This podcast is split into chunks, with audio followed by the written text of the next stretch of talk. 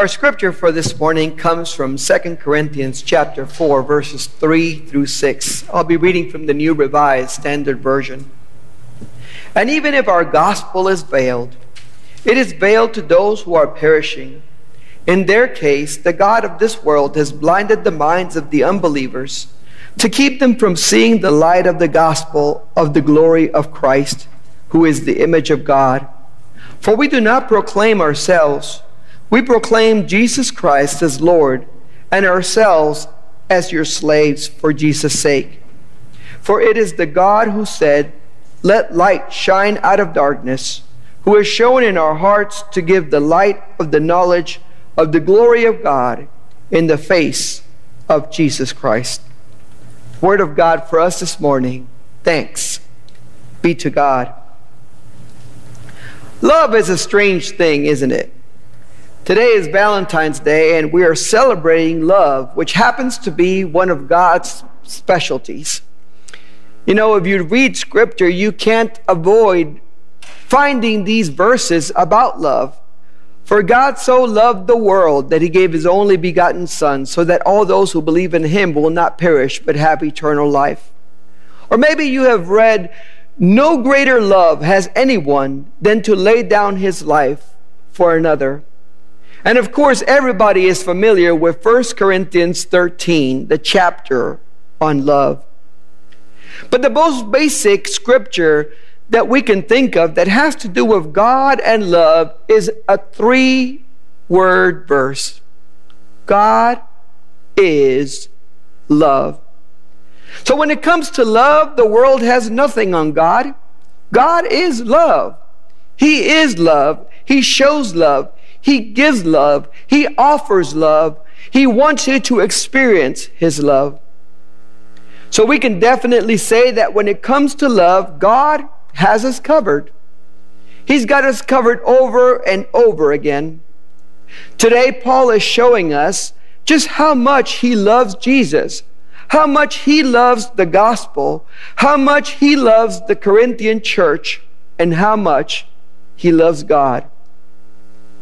You know, when people are in love, they do some strange things, don't they? They act differently. They get nervous when they're around the person they love. They get butterflies in their stomach. Sometimes they'll do things differently than they would have if that person wasn't there. When you fall in love, it just changes the way you behave, the way you act, the decisions you make, who you hang out with, even the things that you eat. There's a funny story about that of going out with somebody and going to dinner and being served something I didn't really like. But because I was feeling that love bug, I ate it. It was kind of funny because I didn't like it at all. But at the moment, I was caught up in the moment of love. You see, love changes everything. It affects everything and it has the power to even transform us from the inside out. Love is one of those forces that can really make a difference in our lives. In our scripture today, we find Paul explaining that if our gospel is veiled or misunderstood, it is only misunderstood or veiled to those who are perishing. And when you read that, you immediately think about the fact that this makes sense. It's veiled and it's, it's not understood by those who don't understand that Jesus is the truth, the way, and the life. It makes sense because the gospel brings life, and the ones who are perishing are the ones that have not yet accepted the gospel, so they don't see it yet. And you know, it, it reminds me of the fact that when you love someone, you see things that other people don't see. You notice things that other people don't notice about them. And, you know, there's always that one friend that goes, What do you see in him? Or what do you see in her? And then you have to point out these things that you're able to see. You see, Paul loved Jesus so much that he was able to see these things about Jesus that maybe others weren't able to see. He got it. Jesus is the giver of eternal life. And if you get that, then you're, you're seeing clearly the love that God has shown to us in Him. We know that those that don't get it are perishing. They're still trying to make it on their own and they are doomed to fail. In our scripture, we also understand that Paul is trying to get this message across to the Corinthians, many of which are already claiming Jesus Christ as Lord and Savior. This is a letter to the church. This is not to unbelievers. This is to people that have already experienced the love of Jesus. These are people that already understand the basics of Jesus gave his life on the cross to save you and give you eternal life. And he's trying to make sure that they understand that they can see this clearly because they love God and they love Jesus. A good comparison is to being in love. When you just fall in love with someone, you see all the good in them, you see all the positives. You really begin to highlight all the good qualities. You see those things that really, really attract you to them and really make you want to spend time with them. Your eyes are open to things that maybe others can't see. Paul understood that he loved the gospel and he loved Jesus Christ because his eyes were literally opened to the gospel of Jesus Christ in his experience on the road to Damascus. First, they were shut, and then they were opened. And when they were opened, he no longer saw Jesus in the same way. He looked at him with a new perspective. This is the one who blinded me on the road and then brought my sight back to show me that he is the all powerful God. Paul loved the gospel of Jesus so much that that's all he talked about that that's what he spent his whole life doing that that's what he dedicated every waking moment to. You know you can really tell what someone loves by what they talk about and what they spend time doing. When you love somebody you talk about them all the time. You bring them up in conversation. You know google facebook and youtube are some of the best at knowing what we like because they look and they track what you watch and what you look up. And if you go by Google and Facebook and YouTube, then it'll tell you that I love two things gospel music and fishing. Because my feed is full of all these videos of fishing and worship songs, because those are the two things that I'm always watching. But you know who else knows what you love? God. God knows what you're spending your time doing and watching and putting into your life. And He knows what you're putting out, what it is that you're dedicating yourself to, and what it is that you're passionate about. When it comes to Paul, he basically said, The gospel of Jesus is what I love the most. The gospel of Jesus Christ is what I want to dedicate my life to. He tells the Corinthians, You know, I'm not proclaiming myself. I'm not here to promote Paul. I'm here to promote Jesus Christ, the lover of my soul. I'm here to promote the one who gave his life for me on a cross. I'm here to tell you that Jesus is the best thing that has ever happened to me and that there's no one that has loved me more than him. And isn't that the way it is when you love someone? You sing their praises, you talk about what they bring into your life. Recently, Elinette and I went out on a date because we love each other, and that's what couples do. You leave the children at home, you go out and escape for as long as you can, and you go have a meal. And as much many couples with children can attest, we sat down at the meal and what did we do? We talked about our children. We talked about their school. We talked about their futures. We talked about what they needed. We talked about our concerns and cares for them. And what you discover through this is that you talk about that which you love, and we love our children.